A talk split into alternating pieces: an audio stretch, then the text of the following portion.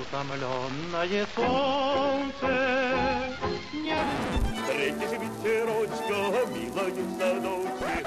Темная ночь, только.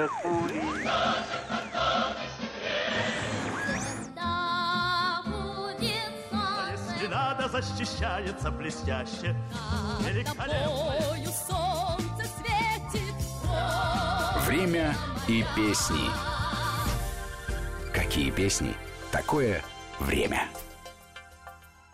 Здравствуйте, уважаемые слушатели! В студии Вести ФМ Марат Сафаров и Гия Саралидзе. Это специальный выпуск программы «Время и песни». Песни, посвященные Дню Победы. Марат, приветствую. Приветствую, Гия. Начнем мы наш э, этот праздничный выпуск с песни, мелодия которой была создана задолго до победы и даже еще до войны. Кстати, многие песни, которые были написаны до войны, во время войны получили новое звучание и новую жизнь. Да, это знаменитый «Синий платочек» Клавдии Ивановны Шульженко.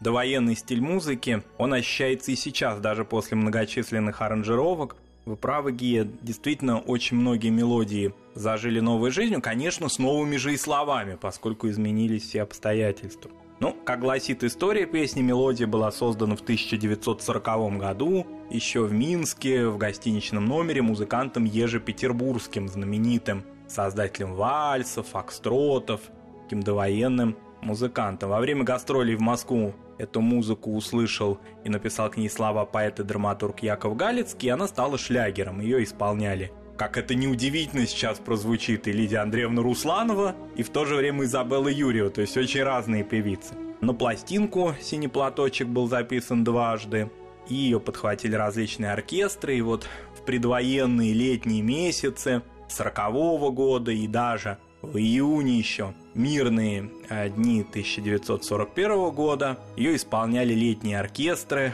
но слова ее были совсем иные, непривычные нам сейчас. С началом войны на мотив мелодии «Синего платочка» появилось, конечно, несколько десятков текстовых версий и переделок, таких солдатских очень часто, сатирических, самодеятельных. А тем временем Клавдия Ивановна Шульженко и ее муж Владимир Карали вместе с э, созданным ими оркестром, как и многие другие артисты, давали концерты во фронтовых частях. И в феврале 1942 года они выступали на Волховском фронте. Самые тяжелые бои неподалеку от Ладожского озера – но где только не приходилось выступать Клавдии Ивановне, и на опушке леса, и на таких наспех сколоченных сценах. Ну да, это мы можем даже видеть в фронтовой хронике. Фронтовой хронике, времени, да, фотографии да. остались. Клавдия Ивановна специально включала в свои концерты довоенные песни, дабы напомнить бойцам о доме, о мирной жизни. Например, она часто исполняла красивейший романс «Руки». «Руки, вы словно две большие птицы». Артисты знакомились с бойцами, конечно, после концерта, и вот в частности на одном из концертов Клавдии Ивановне представили сотрудника газеты «Фронтовой» в решающий бой Волховского фронта Михаила Максимова и сказали, что он поэт. Клавдия Ивановна, как творческий человек, взяла его на заметку даже здесь, в этих суровых обстоятельствах. И вот Максимов вспоминал, узнав, что я пишу стихи, Шульженко попросила меня написать новый текст «Синего платочка». Она сказала, песня популярна в народе, у нее приятная мелодия но нужны слова, которые бы отражали нашу великую битву с фашизмом. Он там не спал ночь, сочинял текст, потому что, конечно, это было такое ответственное задание, сама Шульженко просила. И эти стихи появились. И там появилась вот которая строчка сразу запомнившаяся солдатам строчит пулеметчик за синий платочек, что был на плечах дорогих. Ее через несколько дней опубликовали во фронтовой печати. Здесь вот в этой истории э, меня, знаешь, что всегда не то что удивляет, а поражает, я бы сказал, что Клавдия Ивановна, понятно, что она могла обратиться к сам ведущим поэтам того времени для того, чтобы ей написали новые слова для этой песни но мне кажется, это была какая-то интуиция человека такого мудрого, что надо было обратиться к человеку, который был на передовой, который все это понимал и который писал бы эти строчки сердцем. Вот это, это, конечно, очень э, мудрое решение. Ги полностью согласен, действительно это так, и эти строки сразу же разошлись буквально в первые же дни. Максимов даже вспоминал, что он переписывал от руки строки своего стихотворения бойцам они услышали на концерте и хотели у автора стихов, нового автора, узнать эти слова и разучить их. Потом, значит, была запись уже, запись на граммофонную пластинку. Она делалась зимой 43 -го года в холодном здании студии. Шульженко пела в теплом пальто. И эта пластинка тоже пошла в народ и по всей большой стране, и в тыл отправилась, и песню Ну, ты- узнали. Это тоже, э, что, конечно, поражает, с какой скоростью э, распространялось. Вроде бы, ну, не было, понятно, такое, всё, не было там э, возможностей передавать всем, да, там, какого-то радио или каких-то других средств. Э, При этом э, вот эти рукописные тексты и просто, видимо, там лю- люди напевали друг другу. Там буквально через два месяца, ведь э, эту песню уже пела вся передовая. Да, и удивительно, что в этих тяжелых условиях, если подумать только ноябрь 42 года, тяжелейшие бои. Тем не менее, на экраны страны вышел такой фильм-концерт, он так и назывался «Концерт фронту», поставленный режиссером Михаилом Слуцким на студии кинохроники. И Клавдия Ивановна всем запомнилась в черном платье, очень красивом, элегантном, исполняет синий платочек. Хоть уже и фронтовые слова, но тем не менее вот эта мирная жизнь шла с экрана. И этот фильм его показывали в кинотеатрах, которые еще действовали, или прямо на передовой через кинохронику, где это можно было технически осуществить. И эту песню как бы и воочию, что ли, увидели очень многие. И, конечно, это удивительно, что в это время уделялось такое внимание песне. В самой тяжелой, это не вторая половина войны, а самые тяжелые ее месяцы. Алексей Сурков, знаменитый наш поэт, песенник говорил о том, что вот о чем мы уже и упоминали, что разные переделки сразу возникли, даже с Максимовского уже текста. И шуточные, и лирические, очень разные. Конечно, песня стала символом Великой Отечественной войны, и одно из самых пронзительных ее исполнений прозвучало на концерте Клавдии Ивановны в 1976 году. Этот концерт всем доступен, его можно увидеть. Благо, съемка была очень качественно проведена в колонном зале Дома Союзов. Это был юбилей 70-летия Клавдии Шульженко и фактически ее последнее такое большое выступление. И Клавдия Ивановна вышла с синим платочком. Очень многие в зале плакали, было очень много ветеранов в зале, людей, которые ее знали, ее друзей, ее аккомпаниаторов многих. И, конечно, песня, ну вот аплодисментами была встречена не только Шульженко, но и сама песня, как будто бы вот она сама песня прошла через тяжелейшие месяцы войны. Ну, так оно и было, действительно.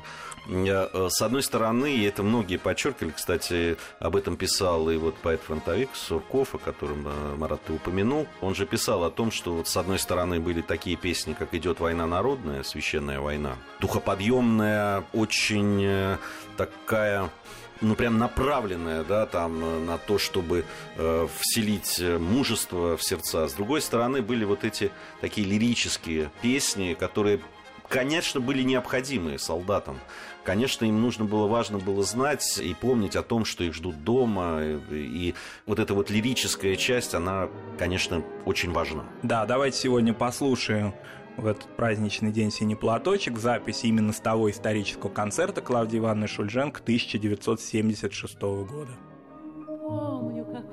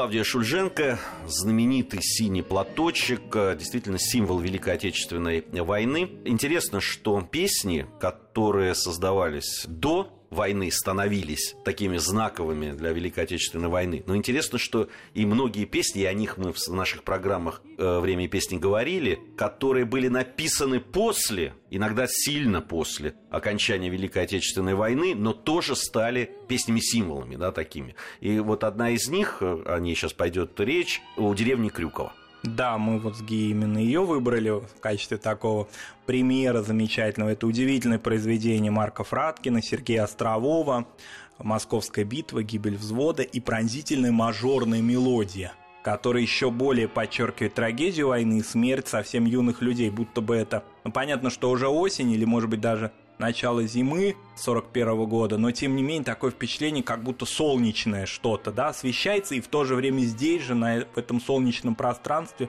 погибают люди совсем молодые. Эта песня появилась в 1974 году, было стихотворение Сергея Острового, уже существовало, называлась она «Баллада о верности», очень большое, объемное, там было 9 четверостишей, тоже не так давно сравнительно к песне сочинено в 1971 году, но в качестве песни, конечно, оно было переработано. И Фраткин вот э, такой прием использовал не минор, а мажор в рассказе о трагических событиях, и он добился этим сдержанности, печали без пафоса и мелодраматизма. Это было очень важно, этого он очень добивался. Сразу же песню стали исполнять на школьных вечерах, концертах, посвященных Дню Победы, в выступлениях перед ветеранами. Ну, собственно, молодым коллективом она была и впервые исполнена, поскольку тогда Марк Фраткин плотно работал с ВИА «Самоцветы», очень им покровительствовал, любил этих музыкантов и настоял на том, чтобы именно «Самоцветы» а, и исполнили у деревни Крюкова.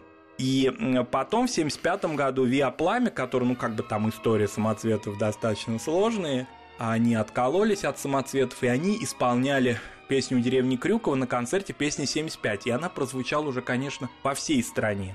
Я думаю, что сегодня послушаем в исполнении Виа Пламя эту замечательную песню, вспомним и ее создатели Марка Фраткина, Сергея Острового, людей, которые не понаслышке знали, что такое война. Фраткин ведь, как известно, еще в ноябре 41 года сочинил первую такую свою большую военную песню, песню о Днепре, потом появился «Случайный вальс», «Брянская улица», очень любимая солдатами, веселая такая песня в исполнении Леонида Утесова. У него было много песен о войне, он знал, что это такое.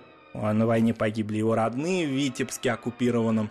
Поэтому, конечно, это еще один символ того, что люди, которые прошли войну, знали о войне, не понаслышке, да, в своей собственной жизни все это испытали. Они создавали такие замечательные песни, великие песни. У деревни Крюкова погибает взвод. Давайте эту песню послушаем сегодня. Шел в атаку яростный сорок первый год. У деревни Крюкова погибает взвод.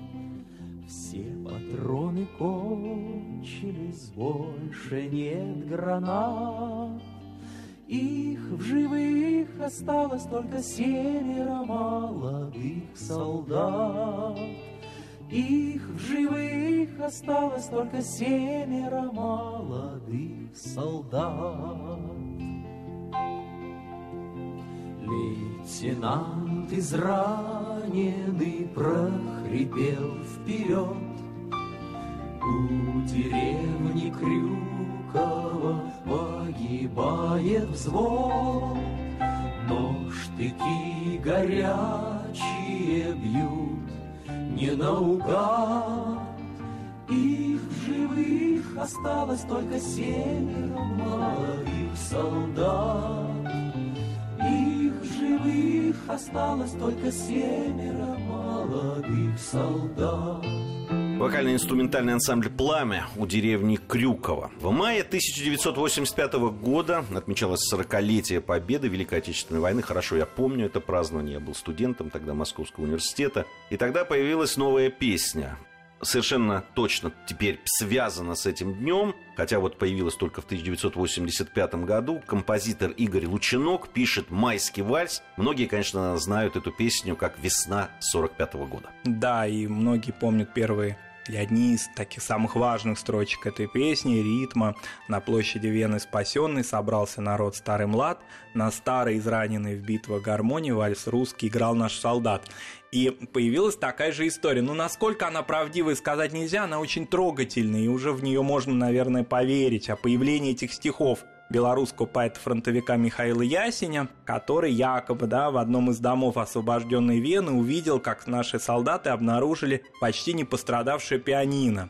И кто-то из воинов, умевших играть, открыл крышку и наиграл венский вальс ну, там был подвал, и из этого подвала стали выходить австрийцы, которые, значит, бомбардировку пережили, они выбрались и удивились, что советские солдаты знают музыку австрийскую. Замечательные вот эти венские мелодии. А, и подыграли, кто на чем мог. Потом там подошли солдаты, у кого была гармония, у кого была балалайка, где-то откуда-то вытащили контрабас даже уцелевший. Такой, ну, самодеятельный оркестр сложился и исполняли разные мелодии советские, старые венские, ну, отмечали вот это освобождение Вены. И это все происходило неподалеку от памятника Иоганна Штраус.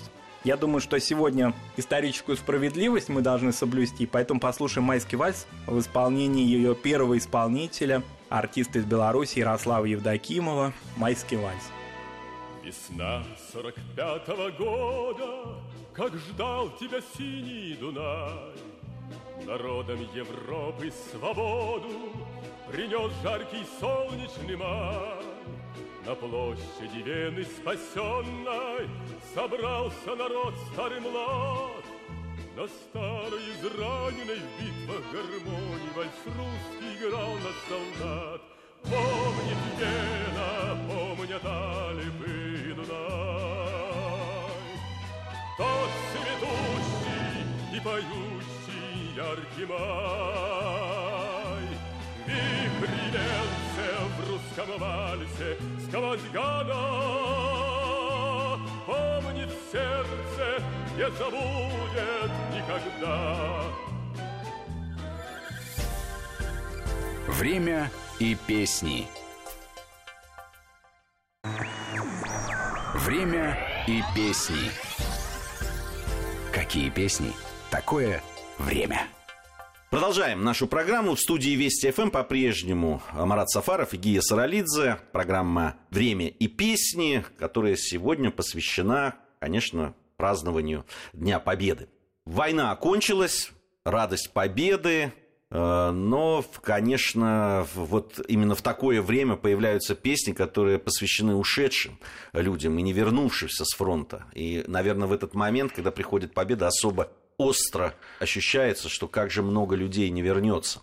Вот одна из самых пронзительных песен о войне, наверное, была создана композитором Андреем Ишпаем на стихи поэта Евгения Винокурова, песня «Москвичи». Да, ее помнят по строке, но помнит мир спасенный, мир вечный, мир живой, Сережку с Малой Броной, Витьку с Маховой и, конечно, в исполнении Марка Бернеса. И первого исполнителя, и главного исполнителя, с кем эта песня ассоциируется, и благодаря которому она, собственно, и появилась поскольку это было стихотворение, опубликованное Евгением Винокуровым в журнале «Новый мир», его Бернес прочел, принес композитору Андрею Эшпаю, с которым был, по-моему, даже и не знаком до этого. Вот нашел его адрес и к нему пришел. Причем пришел к нему на бронную, ну не на малую, а на большую.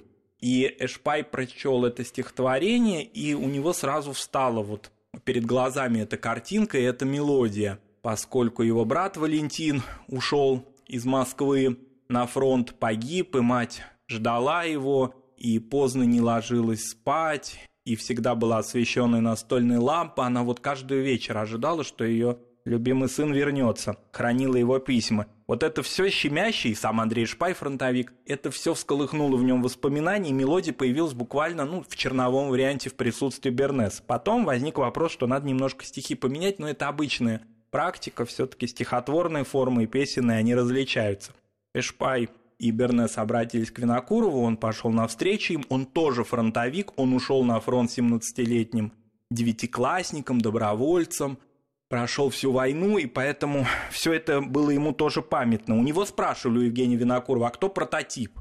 Ну, все-таки кажется, да, как будто бы это реальные люди. Он говорил, да, это был мой товарищ, он жил не на Бронных, а на Арбате, Саша Волков, 17 лет, ушел на фронт, мы с ним дружили. И вот в память об этих людях которые его окружали и которые в шумный мир не вернулись, и все уже без них как-то продолжается, но в то же время благодаря им эта песня и посвящена. Марк Бернес очень трогательно, как это всегда, и тепло, как это всегда у него получалось, исполнил эту песню, она была записана на радио, и, конечно, получила большую-большую жизнь. Но когда мы говорим вот о такого рода песнях, и потом вспоминаем, как они создавались, э, тут даже нет сомнений, да, что и слова к этой песне, стихи и музыку писали люди, для которых война была частью их жизни. И вот те ребята, которые рядом с ними уходили, и отсюда, конечно, вот эта вот проникновенность невероятная. Отсюда то, что даже сейчас, когда исполняют эту песню там совсем молодые певцы, она все равно остается такой вот душевной и очень, принято говорить, светлая грусть просто невозможно, это мурашки по, по коже. Хотя, конечно, вот исполнение Бернесовское это, это вершина. Э, лучше эту песню проникновенней, правильнее исполнить невозможно. Как и многие другие песни о войне, которые он исполнял в эти же годы, в 60-е особенно годы, свое финальное десятилетие. Давайте голос Марка Наумовича Бернеса вспомним и вспомним создателей этой песни, фронтовиков Андрея Шпая и Евгения Винокурова. В полях завислой сонной Лежат в земле сырой Сережка с малой бронной И Витька с маховой. А где-то в людном мире Который год подряд Одни в пустой квартире Их матери не спят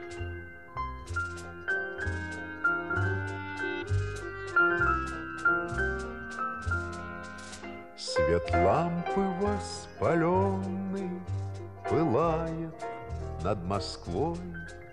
В окне на Малой Бронной В окне на Маховой Друзьям не встать в округе. Без них идет кино. Девчонки их подруги Все замужем давно великая песня и великое исполнение. Но в завершение нашего сегодняшнего такого спецвыпуска, посвященного Дню Победы, мы послушаем одну из самых величественных песен о войне. Она посвящена подвигу нашего народа в Сталинградской битве. Да, это поклонимся великим тем годам, тем славным командирам и бойцам. И дальше все эти строки всем хорошо известны. Авторами этой песни стали Александра Николаевна Пахмутова и поэт-фронтовик Михаил Львов – в 1943 году Михаил Львов ушел на фронт, как и почти все сегодняшние авторы наших песен, прозвучавших в эфире. Львов, конечно, фронтовик, он в составе Уральского добровольческого танкового корпуса прошел войну, был награжден орденом Отечественной войны второй степени. Очень интересно, что несколько лет назад я узнал о его а, истории довоенной. Он из уральской деревни, Равкат Габитов его звали тогда еще до войны. Но до войны же он взял псевдоним, очень трогательный такой. Как-то в духе времени Михаил в честь любимого поэта Лермонтова, фамилию Львов в память Льва Толстого, поскольку он сказал, что я пишу не на татарском или башкирском языках, а на русском, вот возьму такой псевдоним. И такое имя запомнилось во фронтовой поэзии, и, конечно, вершина его творчества именно вот это великое стихотворение, положенное Пахмутовой на музыку. Ну а сама Александра Николаевна родом из-под Сталинграда, из Волжской деревни Бекетовка, теперь это часть Волгограда, и вот вместе они создали эту великую песню о фронтовиках. Ее исполняли лучшие певцы нашей страны, она много лет живет. А в нашем эфире вспомним сегодня символ России Людмилу Георгиевну Зыкину. Я помню, как она исполняла эту песню на Красной площади в концертах 90-е годы, в начале еще 2000-х годов мурашки по коже, вы вот уже говорили об этом ощущении, это было именно так. Это, это касается многих э, песен многих произведений, которые посвящены Великой Отечественной войне. Э, ну, потому что я всегда говорю об этом, и мы часто в наших программах «Время и песни» об этом говорили. Тогда люди знали, о чем они писали стихи о чем они поют. И это проходит сквозь десятилетия, и я думаю, что пройдет и через столетия. И наши потомки, думаю, так же, как мы, будут чувствовать это и этим гордиться.